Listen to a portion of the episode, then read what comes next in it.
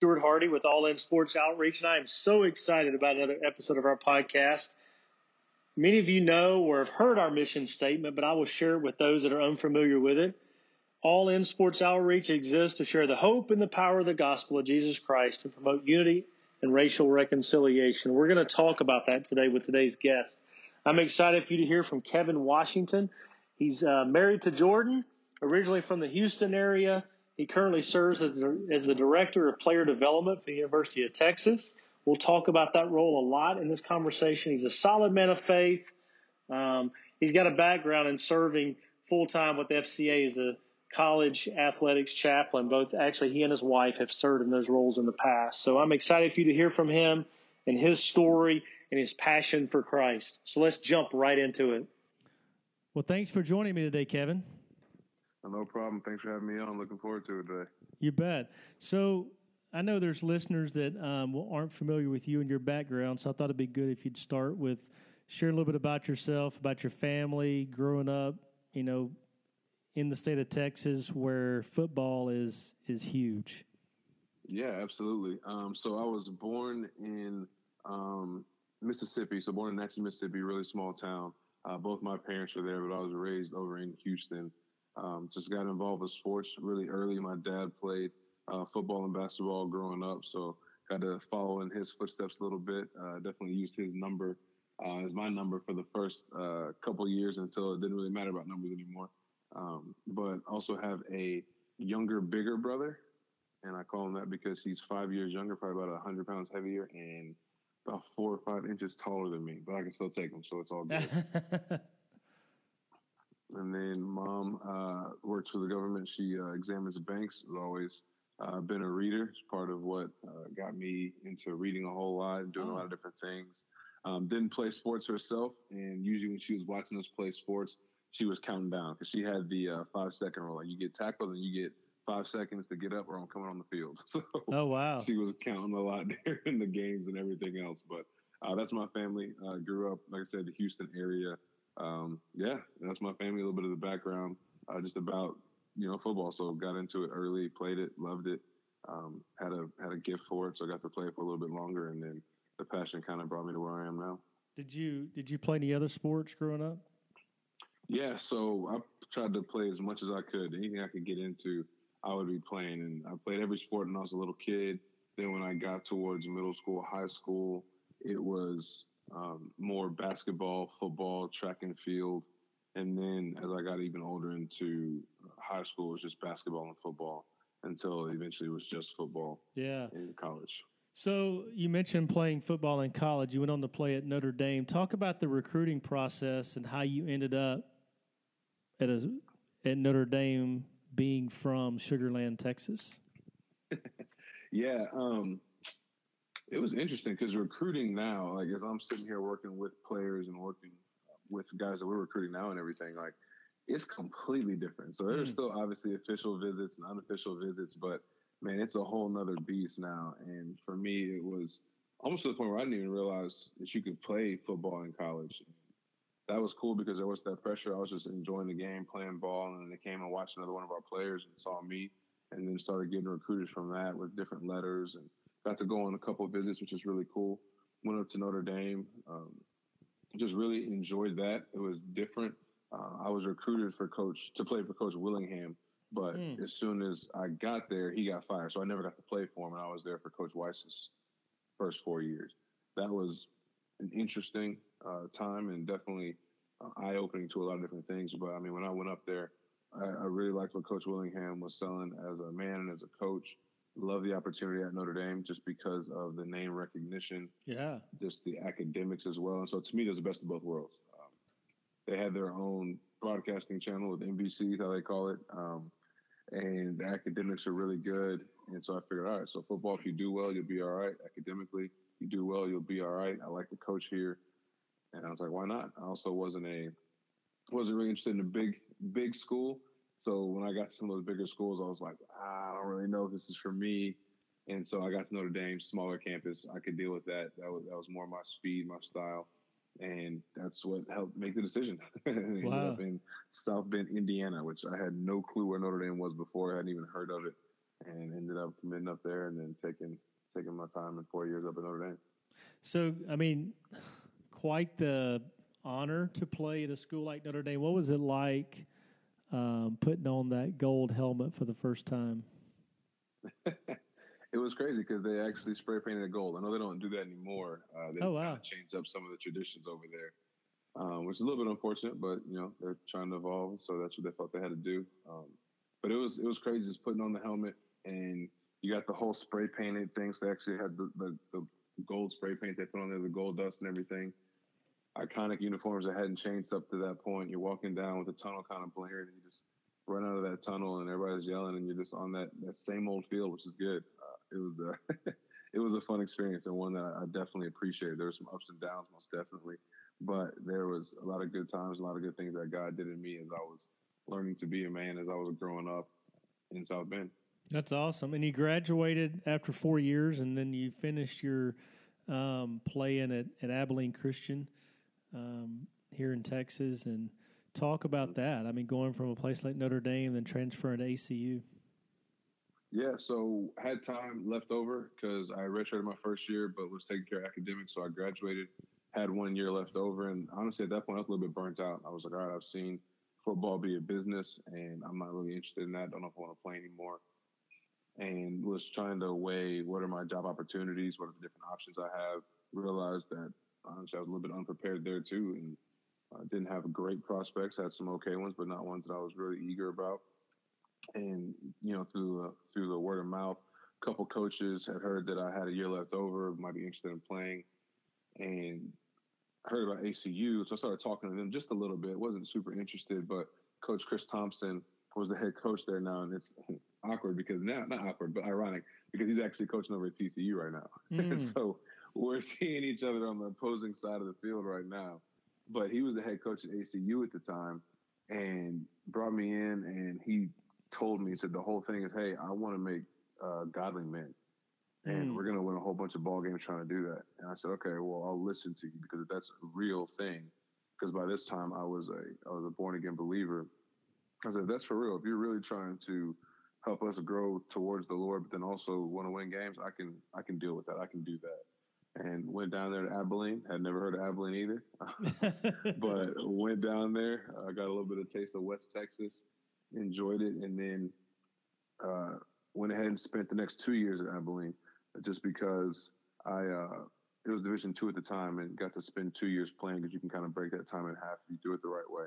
And so I got to play two more years of college football down at Abilene Christian, and it was a it was a really good experience. Got to grow my faith and got to actually step out and utilize that and kind of start that process of what does it look like to actually compete for Christ and how do I actually take what I believe and translate that to the field. So it was a really good opportunity to do that. That's awesome. So that's good transition to to talk about faith. You mentioned um, at that point you're a born again believer. Um, what point in your life did that happen where you said, you know what, I need a relationship with Jesus? I can't trust um, what my works or any religion. It's it's that relationship with Jesus. When did that become real to you? Yeah, I grew up with my mom taking us to church. So mm-hmm. mom always take us to church. Grew up in that kind of environment, and I tell people I knew all the words. I could talk to you with the Christian lingo. I just didn't know what the words meant. Yeah. So I could tell you about Jesus, I couldn't tell you who he was mm. personally in my life. And it wasn't until I got to college that I realized I'd really just been chasing God and his blessings instead of God himself. Um, you know, I was the okay kid in, in high school, didn't do anything super crazy where you would think, you know what, that little boy needs Jesus, um, but wasn't doing anything great either. So it's kind of like in this little middle ground where I would go to church, I'd read the Bible every now and then, and do all that, but didn't have a personal relationship. And it wasn't until I got to Notre Dame and things didn't go my way the way I thought they should or, or the way I wanted them to go. And I started kind of spiraling and just thinking like, Lord, why am I even here? What am I doing? And there was a there was a pastor there that I was really faithful and you know, from my freshman year all the way till now, you know, we're talking and he would invite me to church and Bible studies, and I'd be able to come over to the house and just eat with him and his his wife and his family whenever they were back in town and just got to continually share the gospel. And eventually, you know, I mean, remember Colossians three twenty three being one of those verses where it says, "Man, whatever you do, do enthusiastically is for the Lord, not for mm-hmm. man." And I'm like, man, I'm not doing anything for you. I'm going hard and I'll pray every now and then and I'll, I'll ask for your help when I need it or when I want something. But ultimately, I'm going for your blessings. I want you to put me on the field and then I'll give you the interview that says, oh, thank you, Lord, because you gave me all this. But you know, I didn't care anything about God at that point. And, and it was there when I started to see that and heard the gospel that Christ had died for my sins and mm. there were things I was still doing. Um, that he would show me the, the true substance of those. And I was like, okay, you're, I actually believe you're better. Now let me go figure out how and why. And that's when I got to, to study up a little bit, grew in the faith, grew in the understanding of what I was actually chasing in football could only be found through faith. And that's when I say it happened probably on my junior year um, of college. And that's when things just started, I mean, things shifted tremendously for me as I began to uh, follow the Lord at that point. Awesome. That's what a testimony. And that's a, I think that happens to a lot of people um, that grow up going to church. Is I was one of those. You know, I know uh-huh. I knew what to say. Um, exactly. And to your point, I may not have understood what I was saying, but I, I had all the right answers. Um, yeah, and I think that's probably one of the hardest parts is when you think you have all the right answers, you don't understand all the answers. So it's like when teachers would tell me to show, like you know, in math problems, they say, "Hey, you need to show your work on how you got to that answer." Mm-hmm. Um, I still didn't like it when they made me do it in math, but I can understand it in faith for sure.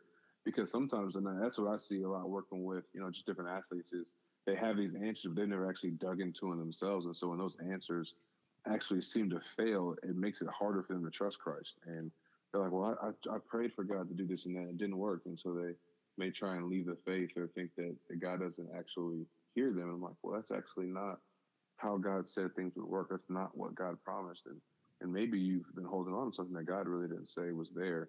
Um, and that's just something I've, I've, seen, I saw in my own life, but then also see sometimes with some of our younger uh, believers or people that are interested in Christ. Yeah, very true. Very true. That's a, that's a good reminder.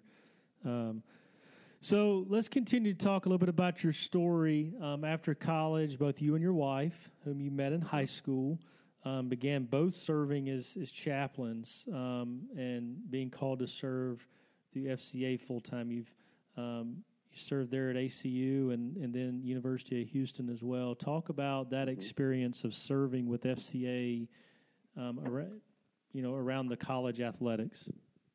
Yeah, absolutely. It was uh, an amazing time. So my wife and I, like you said, met in high school and uh, actually dated for our first year of college, but then we uh, kind of broke it off after that for long distance and stuff and kept in touch and everything. But uh, when I got back to Abilene Christian is when we, we I kind of rekindled everything and got our relationship going, got married, and I was working full time with FCA. And I was ministering to athletes, and my wife um, wasn't at that time, but she would just spend so much time with the girls and coaches that they're kind of like, "Hey, why don't you do the same thing with the women's teams?" And we're like, "Absolutely." And we got to jump on and do that with the three schools that are in Abilene. You got Hart, Abilene Christian, Hardin Simmons, and McMurry. Uh-huh. And so we just got to serve as kind of tri college uh, chaplains for all three of those universities. It was great. Um, got to do a lot of camps across Texas, so we got a lot of relationships with different high school kids and middle school kids, bringing college athletes into discipleship relationships and mentorships. And it was just tremendous to be able to say, you know what, we understand this life. My wife played softball uh, when I played football in college, and and we understand this life. We understand some of these needs, and there is a, a huge need for Christ everywhere, but especially in sports as well. That's right. And we just really we really enjoyed that time to be able to make Christ real just through relationship. And a lot of times people forget just because these athletes look like they got everything going on that they are the same kids that'll sit in your office and play on their iPhone and play different games all the time, or they want to come in and talk about movies, or oh my gosh, this girl or this guy, and you just sit and listen. Like they got to grow up too, and a lot of times that can be can be forgotten. And so when you can bring them into your home and and say, hey, let's just hang out for a little bit, watch a movie, let's, let's eat something, let's cook together. It would be, you know, it's, it's amazing to be able to do that. And FCA provided us that opportunity um, in Abilene for about three years. Um, and then we had the opportunity to go to Houston when another one of our uh, another one of our staff members who was working in Houston went over to A and M, and the, the opening happened at the University of Houston to be chaplain in that department, and they hadn't had a uh, male and female chaplain, and so they asked if we'd be interested. We were both from the Houston area, so it made sense to go back there. Both of our families were there, and we went back served at U of H, which was also amazing. We got to learn a lot just from West Texas Abilene to H Town. Oh so yeah, going to Houston, Houston, um, Third Ward University, as they call it sometimes. I mean, it's got its own kind of charm, its own kind of culture. It's awesome, and it's cool to see, you know, God be God in both those places, and how we got the opportunity to interact with with people in Abilene and in Houston. We've got lifelong uh, relationships and friendships from from the people there, from some of the girls that you know Jordan's ministered to, some of the guys. It's just been it's been tremendous to be able to do that. And then, like I said, traveling around camps, doing all the good things you get to do at FCA. It was it was it was a tremendous experience, and we loved working for FCA. It was it was a great time. Awesome. And then that's where you met Coach Herman. And then he asked you Mm-hmm. to join his staff at the University of Texas, where you are now. You're the director of player development. Um, what is a director of player development? Um, and you know, kind of what's your what's the main focus and role? Yeah, absolutely. I get that question all the time. I'm still like director. That sounds really fancy. Um, Yeah. but I mean, it's uh, it's just that trying to develop our guys, and so I am responsible for trying to help our guys develop into young men. I like to tell the parents a lot of times when they come in, I try to make sure that their muscles don't outweigh their maturity, just Mm. because they're going to get a whole lot bigger when they get in here. We want to make sure that head can still fit inside a helmet. but the main thing is I, I break it down into to three C's, and it's character, community, and career. And so I focus on their character as young men. Who can they develop into? Because who you are is more important than what you do. And trying to get them to understand that that's actually a reality. Um, community service is next because once you figure out who you are, if you figure out what you're passionate about, who do you want to give back to, then the next thing, career, comes a lot a lot simpler. And I know who I am, what I'm passionate about, and then career is how do I want to give back? How do I want to do this? You know, throughout my life. And so I focus on those three C's. Um, I will, you know, help with recruiting, just kind of like a big brother, mentor. I've been called a brother dad before, which I'm not really sure what that means. Um, but some of the guys are just like, hey, you're basically a brother dad. I'm like, all right, well, that's interesting. But just be another voice that they can come uh, listen to or hear from and, you know, bounce things off of. And, you know, Coach Herman and I have a great relationship where I can come and talk to guys or guys can come talk to me. And, and he lets me keep that between us. And he doesn't expect me to go back and tell things. He thinks they need to have that, that outlet, that person that'll just talk to them. And that's what I do, my main focus and role. I also get to do um, our chaplain services too. So I'll do Bible studies with our guys and some of the coaches, and then also do the chapels on night before games, and then do our, our Sunday chapel services as well. And so I just get to really, in my estimation, do what I think we're all called to do as believers is, is love people holistically. And if wow. I'm, if I'm telling good. you about the gospel and I'm telling you about what God wants to do and what Jesus has done, then I can follow that up with, hey, let me help you get a job, or let me help you walk through this hard time, or hey, I know you just lost somebody. Why don't you come to the house and you know Jordan, uh, my wife, and I will will just love on you some, cook up something, or go get you your favorite, you know, whatever it is. And so um, that's how I look at the role. I really, really appreciate the opportunity to do it, but it's just loving these uh, young men into adulthood so they can be completely prepared to use all that potential they have, not just on the field but off. Man, that's awesome. I love that. I wrote that down. Character, community, career. I think that's something that, like you said, we all believers, if we looked at people through that a similar lens, that's uh, I Mhm. think we could love people a little bit better. That's good.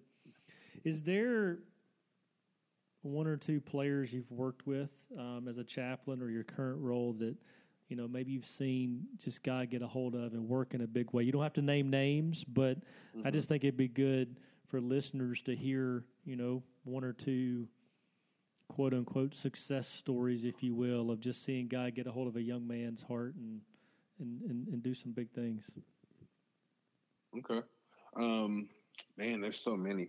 God has been God has been gracious despite who He's using. Um, Because I know if it's just been me, it's like what's going on. But oh man, there's there's a couple. Um, I know one. It, it was just awesome. We had an athlete that was honestly working through struggling with uh, same sex attraction, and I had been that lifestyle. And I'd love to say that we did something, but we really didn't do anything. We just um, got to love on this athlete and walk with them. And you know, they read a verse, and God spoke to them, and I said, "All right, I need to start looking into this a little bit more." And it's been just amazing as we got to walk with that athlete and still have a great relationship with him. to say that they have, you know, come out of that and the fact that they are they are battling that that sin, that that understanding of it, that they see that God loves them, that they're not any different than anybody else that sins. Um, and that they are actually leading ministries in different ways now. And it's amazing to see them bring in other people and say, "Hey, Jesus loves you, and let me be a let me be a connection point." And and that to me has been one of one of the big ones, just to see God work in that way and just say, "Okay, Lord, like we look at this and we look at Paul's words, and he says, "Man, I'm the chief among sinners," and we laugh and kind of think, "Aha, well, you know, that's Paul," but like, no, he uses all of us. He uses everybody, and this athlete, not trying to say that they're chief among sinners at all, um, but this athlete has just been a testament to, to show that God is great and will use people. And so it's been tremendous to see just the way they've sparked off ministry, hosting their own Bible studies and um, serving in the church and getting different roles and being asked to do different things and, and fighting sin and enjoying God and encouraging so many people. And it's been tremendous to watch that. Um, would be one. And then um, there's another that I'm thinking of that um, was struggling a little bit, and so was a you know high performer as an athlete. And unfortunately, when you're in athletics, like high performance kind of feeds on itself because you do perform well and you want to keep performing well, and you have to perform well, and so it's just this kind of acidic cycle where the more you get, the more you have to perform, and that goes against what the gospel says. And it was really cool to be able to sit with him over the past you know couple years and say, okay, well, you want to perform well. God wants you to live well. Why do those two have to be in competition? And was able to really just walk through and say, well, how would God have you compete? And what would God have you to focus on? And would those things negate what you're going after in your sport? And, you know, the answer is no. But if you live the way that God has asked you to live, it negates some of those, those, how do I say, emotions or feelings of anxiety or maybe like a like slight depression where it's like, oh my gosh, so I'm not good enough, I'm not doing this, and worried about the future and worried about people's thoughts and what they're thinking about them and what's gonna happen if I don't perform well. It's like, all right, well, hold on, Jesus answers those those questions, and it's been really cool um, to to have that relationship where we can kind of talk through a few things when things are going well, when things are going bad, and it even got to a point where you know I was able to talk to the athlete and he and and came out and said, hey this is how I'm feeling after a game. I'm like, no, that's that's honestly selfish, don't you think? He said, yeah, that's based off of me and what I want instead of what God wants. And to be able to get to that point with a college athlete is amazing. And so we're just sitting there talking and you know, no tears are shed because we're too tough for that. That's not true. There were a few tears shed. Hmm. Um, but we were going to say like, hey, this is this is the pressure and this is the mentality of what happens when we're living for ourselves and for people instead of for God. And it's been great to be able to have that conversation and have real ones like that to where you can see, like, you know what? When I start to get my eyes off of Christ and off of God, there are a lot of effects with how I play, how I feel, how I live. But when I focus on Christ and the gift that He's given, an opportunity that He's provided, things go a little bit smoother. Things go a little bit better. Had, hadn't been always going to be easy, and He understands that. It doesn't mean, hey, you're gonna go, you know, be amazing every single time you do something. But he understands there's a bigger, a bigger way to play, a better way to play, and a better way to live, and that God makes a better God than football or basketball or track or swimming or whatever it may be. Yeah, man, that's that's a good word. I was talking to. I mean, it seems like the last. I've talked to probably three or four people in the last couple weeks, and you know, and their central theme, if you will, of when they were playing college athletics was that the biggest struggle is identity. Mm-hmm. You know, mm-hmm. and student athletes seeing that their identity is not in a football uniform or on the soccer field or whatever that it truly is in Christ and that that's just the biggest struggles that's that's good no that's i mean that's tremendous i mean it's tremendous to understand and hard to actually do something about unless you're being very intentional because I mean, I'm thinking about myself from, you know, little little kids age until college. All you do is football. And if you know anything about, I mean, I say football, that's any sport, but any sport that you do at a collegiate level, I mean, it's taking a majority of your time. And so right. that's how people look at you. It's the conversations they start. It's what they want to ask you about. Um, one of the things I do with our athletes to try to help them see this is I think in Deuteronomy 6, um, they're talking about like the Shema, and they're saying, you know, "Hear, O Israel, the Lord your God, the Lord is one." They say these words God's command you to be on your heart. You should talk about them uh, when you lay down, when you rise up, when you walk um, by the way. Put them on the doorpost of your house. Put them on um, your sign, your hands as signs, your head as frontlets. And I'm like, all right, well, God says His word should be what we talk about, laying down, waking up as we walk. And I said, doesn't it seem like that's what we do with sports a lot more? Mm. We talk about our sport when we wake up. We talk about our sport when we lay down. When I'm walking to class, when I'm walking here and there, people are asking me about my sport. I got helmets and hats and beanies and headbands with my my sport logo, my school logo, my whatever, and all these things revolve around sport. And so it's it's easy to see why our identity is so placed into sports because if I'm giving everything to this sport, you know, I'm giving 27 hours out of a day to this sport, but I'm not succeeding or I'm not winning or I'm not playing. Well, everyone else around me and even myself says, well, then it seems like you're doing a waste of time.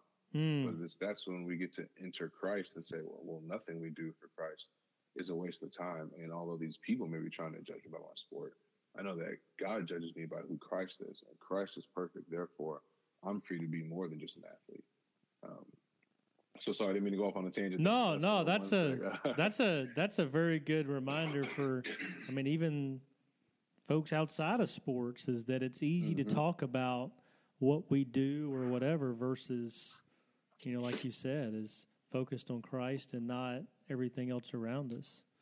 That's mm-hmm. very good. I mean, it, and it's fun. I mean, there's no saying you can't talk about that kind of stuff. You know, those are those are things that we enjoy. It's just that shouldn't be the only thing that we talk about or ask about. And yeah, I think that's one of the, the biggest reasons that plague athlete transitions when they get out of college and they get out of professional life is just like man, they never invest anywhere else. Mm. Which is where I think I think as Christians we have an awesome platform into not platform, an awesome opportunity with athletes to say, hey, this way of thinking, this way of life, this truth will make sure that you give your best in your sport, but then also make sure that you're not left alone without your sport. Mm. Yeah, because how many of them in reality – in in your case and dealing just with college football, how many will actually go on to play at the next level? Think it's 1.6 percent. Yeah, I mean, very very small. So. so. yeah, so I mean, we try to tell our guys that too. I mean, it's just, I mean, it's so real. I mean, it's true. It's a reality. It's not to be a downer, but it's like even, and we tell our guys even if you do, like if you do go to the league, most NFL players are done by the age of 26. Yeah, yeah. and Lord willing, you got a lot longer to live than than 26. Yeah, amen. Yeah, that's that's very good. Um, the next thing I wanted to ask you about was last year you took a couple guys or uh, from the team there down to Argentina on a mission trip. You met Scott uh-huh. Jackson, uh-huh. which Scott was just on um, an episode um, a couple weeks ago and mm-hmm. that's actually how you and I connected was through Scott. So, yep. talk about taking taking guys outside. You know, there in Austin, beautiful city. You know, prestigious university, University of Texas, taking them down out of the country to Argentina. Talk about um, taking them down there to serve and kind of the impact it had on them. Yeah, absolutely. It was an awesome opportunity. Uh, just through a friend of a friend said that people were looking for, hey, would you want to do a football mission trip? And I'm like, yeah, man, football and mission. That sounds amazing. How do we continue to connect those? And, you know, through that, got in touch with Scott and we got two of our guys to go down there with us. And it was, it was phenomenal. I mean, just even the beginning process of, all right, guys, got to get passports. And mm. Let's get ready to travel all over the place. And I mean, you got to think about this. We got, we got guys that are, that are used to traveling on team planes and I'm not going to go into all that that entails. But, right. But but traveling, you know, with a plane full of just football people is different than traveling commercial, having to go through customs and having to go through everything else. And it was just an awesome experience um, just to get ready. And so we got into Argentina and things got real when we realized that English were the subtitles. And so mm. usually we're in airports and you got, you know, Spanish and other languages in the subtitles. We can read everything else in English, but English were the subtitles when we got uh, to Argentina and we're like, all right, this is really here. We're, we're, we're here. And it was great to be into in another country, another culture that do things differently from us, that um, speak a different language than us. And it was really cool because we talk about it all the time that sports uh, is bilingual. It can, can speak any language but so is the gospel. And it's really cool to see other believers, other brothers and sisters that love the Lord, that have uh, given their lives to go uh, serve in other countries, um, or just live in other countries, but still love and serve the same Lord. And it was great. We had guys that were all kinds of different age ranges coming out to play football. Our guys loved it. It was a, a good reminder to be thankful for the opportunities they have here, just because it's it's so much different. Hmm. But they got to be coaches for a while, and I think they came back with a little bit more appreciation for kind of how coaches do what they do and the things that are easy to take for granted. We're able to share the gospel, their testimonies and stories about what the gospel meant to them and how that helps them as they think to compete. Um, and then we got a little bit of Argentine culture in there too over in Cordoba, and it was great. Food was amazing. Um, not sure if you've ever been, but if anybody asks you to go to an asado, you need to go because it is a whole bunch of great tasting meats, and they just keep bringing them all out. And oh wow! It was, oh, it was amazing. Um, so it was a really good time for them to get outside of their comfort zones. We talk about that a lot. I think it's really important for athletes, anybody really, but athletes to get outside their own bubbles and comfort zones. And that's something that you definitely do whenever you go to another country. So that's right. That yeah. was really cool. Got to experience it, got to share the gospel, got to hear that, and actually got to reconnect with a pastor of mine from Abilene. And so he was a pastor of mine in Abilene that had moved um, to Cordoba to do missions. And so oh, wow. it was cool because he was in Cordoba too. So we all got to uh, link up together. Scott knew him really well. And it was just a lot of fun. It was a lot of fun, eye opening, and then just kind of made us hungry for a little bit more to say, all right, how do we continue to serve God and, and find creative ways to share Christ? That's awesome. I was just what blew me away in talking to Scott was how big American football is down there. Um, yeah.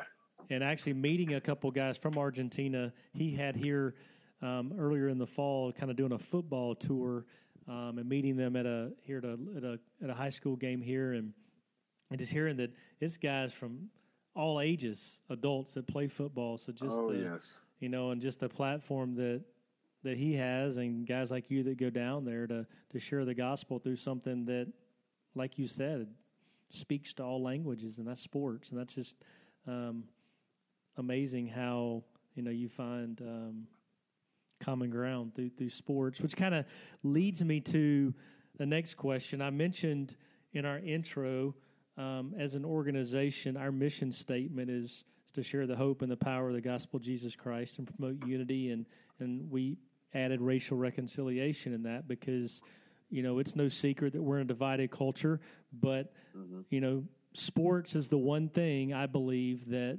does unite people and whether it's mm-hmm. football basketball baseball whatever the sport for whatever time that you're at that game or at that practice it seems like they're you know you, you are that team and the division goes away so i'm just curious if you have experienced an example of how you've seen sports um, kind of help bridge some gaps where there is division?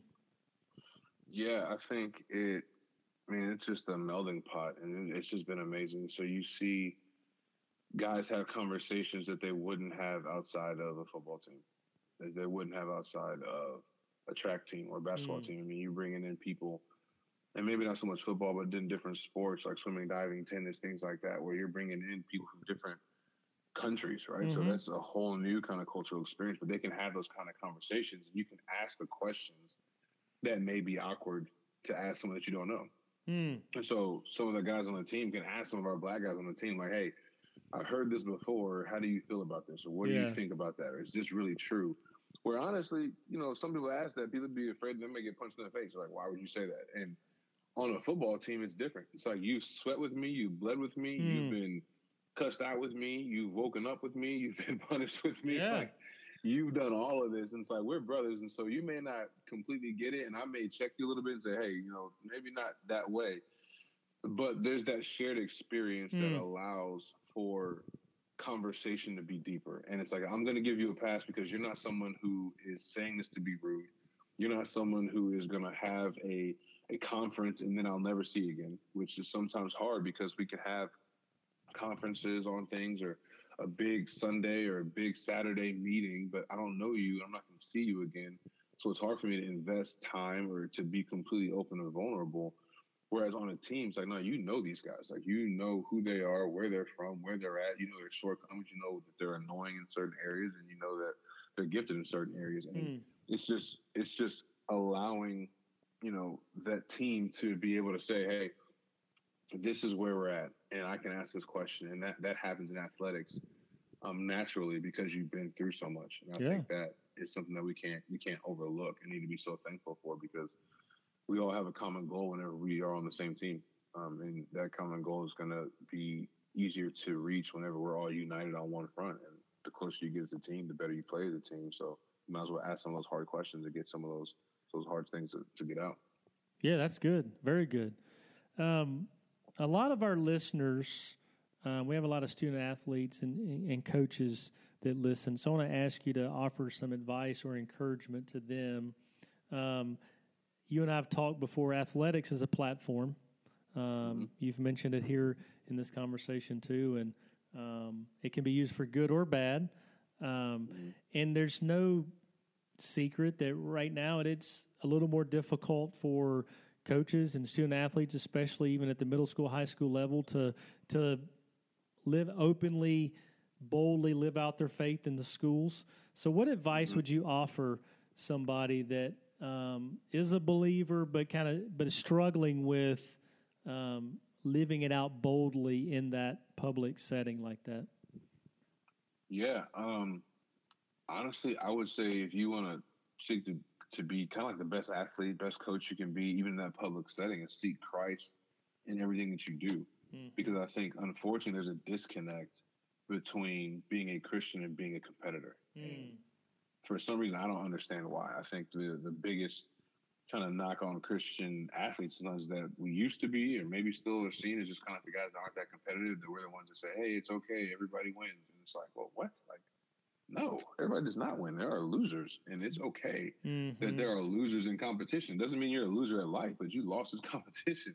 Um, and I think if you actually see Christ in your athletics, that will be part of what allows people to see that light. So I think of Matthew um, five, and when Jesus is giving us from the mountain, he talks about like you are the light of the world. Um, and I think that we downplay that sometimes, but I tell our guys like, if you're the light of the world, like God didn't give you the light to go be put under a basket. Like he wants you to go shine forth. And he says that he says you're the light of the world that um, a city on a hill can't be hidden. He says, man, I want people to see your light so that when they see your good works, they will give glory to your God in heaven. Mm. Like, and so the more you work, the harder you work, the, the more you work with integrity, um, that will shine to your father in heaven. And that's if you're reflecting it back to him, you know, because obviously athletes and coaches, we can we can hog that glory for ourselves and want it for ourselves, but but that's something that they can point back to them. And the question that I always I always try to get people with, and it usually works because I said, all right, when I tell people you should want to be like Christ when you compete, what do you think their first response is? Hmm. And they're and they're always like, well, I mean, I, I get it, but I'm trying to win. And that's usually what they say. I'm trying to win, or I want to be this and that. I said, okay. So what does that mean that you believe about Jesus? Wow. Because you think trying to be like Jesus puts you in a less place, like in a not as favorable place to win, mm-hmm. which means that you don't think that Jesus is perfect. I don't think that Jesus, the basketball player, misses a jump shot. I don't think that Jesus, the football player, makes a bad throw, right? Um, and it's like, man, if, if Jesus is perfect, then why wouldn't we be striving for perfection in everything that we do?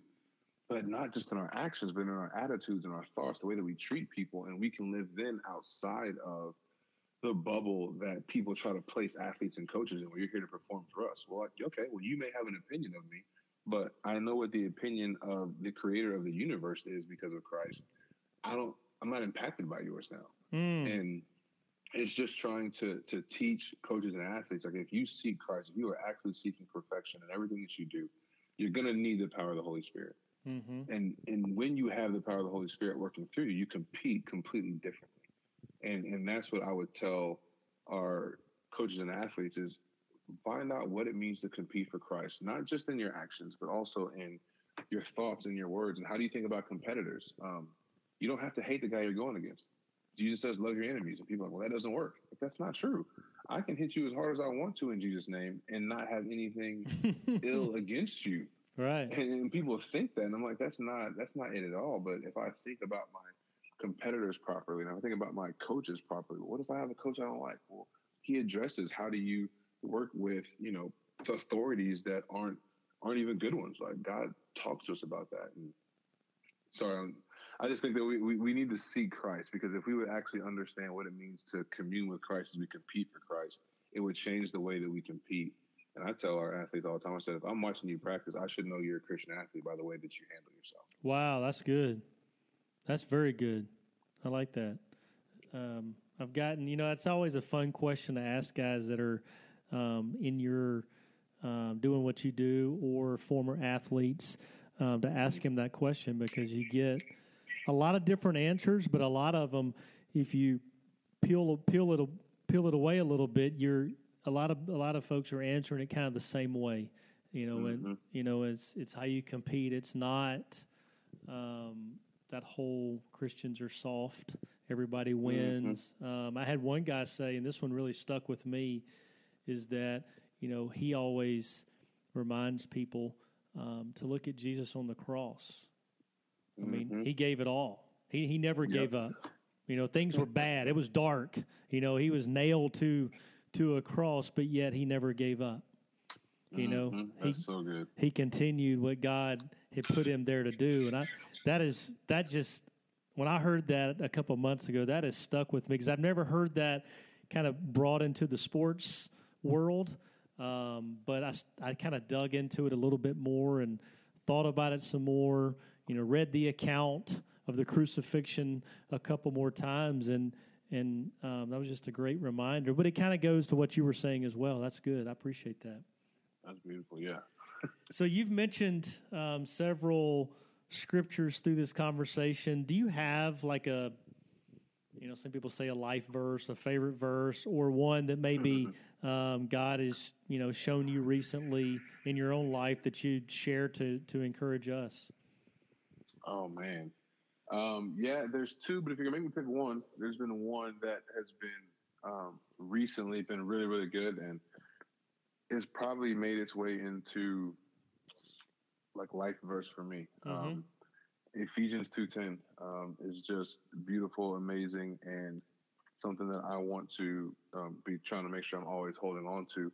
Um, it says, "For we are His workmanship, created in Christ Jesus for good works, which He God prepared beforehand that we should walk in them."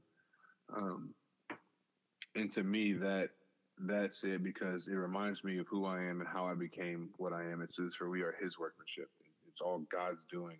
That I'm a believer. That I mm-hmm. know Christ. That I know God. And so it's not my own work. I can rest in God's work. But I'm created in Christ Jesus. But I was created for something. I was created for good works. Like God created me. He saved me for a purpose to do something. Um, and that might be in sports, that might be in a job, it might be whatever, but that saves me to understand maybe if I don't make it to the professional ranks, that God still has good works, and that's not the only good work that's out there. Um, but it says that God prepared them beforehand, we should walk in them. So I don't have to be afraid of losing that work. I don't have to mm. be hmm. afraid of what if I mess this up? What if I'm not good enough? What if I um, don't know how to start a podcast and I can't make it really well. guys, it's just like, you know what? Maybe you're not supposed to be like Stuart Hardy. Maybe podcasting isn't uh, one of the gifts. But you know what I'm saying? Like it's it, it's a freedom to fail that I still got to get better in because growing up an athlete, being around it so much, it's hard for me. To be like, ah, if I'm gonna mess up, I don't know. Um, but it's that verse that just reminds me, like, man, I was created in Christ Jesus. He did it, and He created works for me. All I got to do is keep walking. Uh, just trust God, keep walking and we'll walk in those works that He has already prepared, that He tailor made uh, before I even came to Christ, before I was even born. Man, I love that verse, but I also have to say, kind of on the side, that if you're holding me and this podcast as your standard, um, I'm I'm a little worried. this is amateur at best, amateur at best, but I do appreciate yeah, all it. All he needs is faithfulness. all he needs is faithfulness. So I appreciate you. Yeah, you bet. No, but but you're right though. That fear of failure um, is, is alive and well um, mm-hmm. in my life as as well. I mean, I don't nobody. I don't know anybody that wants to fail. So no. so a lot of times that that fear of failure does hold us back to what God has already called us to do and and wants us to do. So that's a I love that verse. That's a great reminder. Um, that's one that I, I love to go back and and read from time to time as well. That's good. So one more question um, we ask mo- uh, most of the guests that are on here. Um, I think you've answered a lot of it, but I'm gonna go ahead and, and, and ask it anyway. So, you know the the term "all in," it's it's all over the sports world. Um. I mean, mm-hmm. Clemson even has it on their chin straps, but it's it's just kind of that rally cry. We, you know, we want you to be all in. You know, give us all you got type thing, and it's. Um, but it's also something that we're called to do as believers in our walk mm-hmm. with Christ. You've talked a lot about that, but you know, yeah. what does that mean? You know, today for Kevin Washington, when he wakes up today, what does being all in for Christ look like in your life, or, or what do you want it to look like in your life? Yeah, I mean, I think honestly, for me, it's that fear of failure thing getting mm. out there. It's like, man, all in means if you're will, if I, am willing to fail for Christ, mm. um, is like, you know what, if if you think he's worth it, if I think he's worth it, then all in means I'll go do whatever, and it doesn't have to have a guaranteed success. Wow. Um, and so that can be sports, relationships, whatever it is. I'm all in on Christ. Um, and if I fail, I fail. Um, but to me, that that's what all in would be for me is willing to fail for Christ. Yeah, I like. Man, that's good. I'm I'm writing that down actually um, as a reminder for myself because I mean I just talked about the fear of failure, but I, I like that the way you said that that I need to be willing to fail for Christ. I, um, I'm gonna um, I'm gonna write that down as a reminder for me personally, and um, I think that's something that uh, I'm going to share with with our kids as well. I think that's something that you know our kids as a, as a dad, you know, we I don't ever enjoy seeing my kids struggle or or even fail at something, but I think that's a good reminder to tell them um, that you know what, as a believer, you need to be willing to do that. Mm-hmm. So that's that's good, man. I appreciate it, man. We've covered a lot today. Um, I thank you for your time. Um, I'm I'm thankful that um, that God allowed our paths to cross recently, and um, we're able to set this up. I, um, I enjoyed hearing your story and your passion, and and love what you do, and thankful um, that a place like University of Texas has you on staff that you can can make that that impact in, in their lives as far as character, getting them out in the community and preparing them for, for life after college. I appreciate you. No problem. I appreciate you. Thanks for all you're doing and thanks for having me on. You bet. Wow, we covered a lot in this episode. Um, again, thank you to Kevin for taking the time of his busy schedule to join us today and talk about his story, talk about um, his passion for Christ and helping student athletes find out who they are in Christ.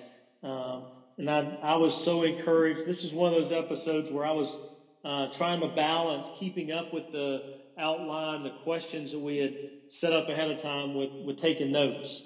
Um, I wrote down a lot. But just those three words that he focuses on in his current role just really spoke to me character, community, and career and just making young, young student athletes realize who they are is more important than what they do. And I just think that's something that all of us can be encouraged by that who we are, our identity is in Christ is much more important than what I do, whether that's in ministry, on the sports field, as a coach, in the business world. It doesn't matter that it's, it's who we are. That, that's what's important. I just, I, I love that. Um, and the other note that I wrote down was at the very end talking about uh, being all in means that I need to be willing to fail for Christ. That I need to understand that whatever God has planned for me, whatever work that He has called me to do, I need to not be afraid to fail and be willing to fail if that's what He's called me to do. Ephesians two ten, um, and just to see Christ with everything I do. Just a lot of powerful stuff in this episode. So I hope that you enjoyed it. You've been encouraged. Um, you've clearly heard the gospel of who Jesus is, why Jesus came. So I hope that um, you've you have that relationship with Jesus and will be all in for Him, um, which is that willing to fail for Jesus. I hope that also not only has it encouraged you, but that you will share this episode with your family and friends. That um, that they too may hear the gospel, may be encouraged um, in their walk to be all in. Um, as we always say, we love to hear from you. Uh, you can communicate with us through our Facebook page, All In Sports Outreach. Um, send us a message there.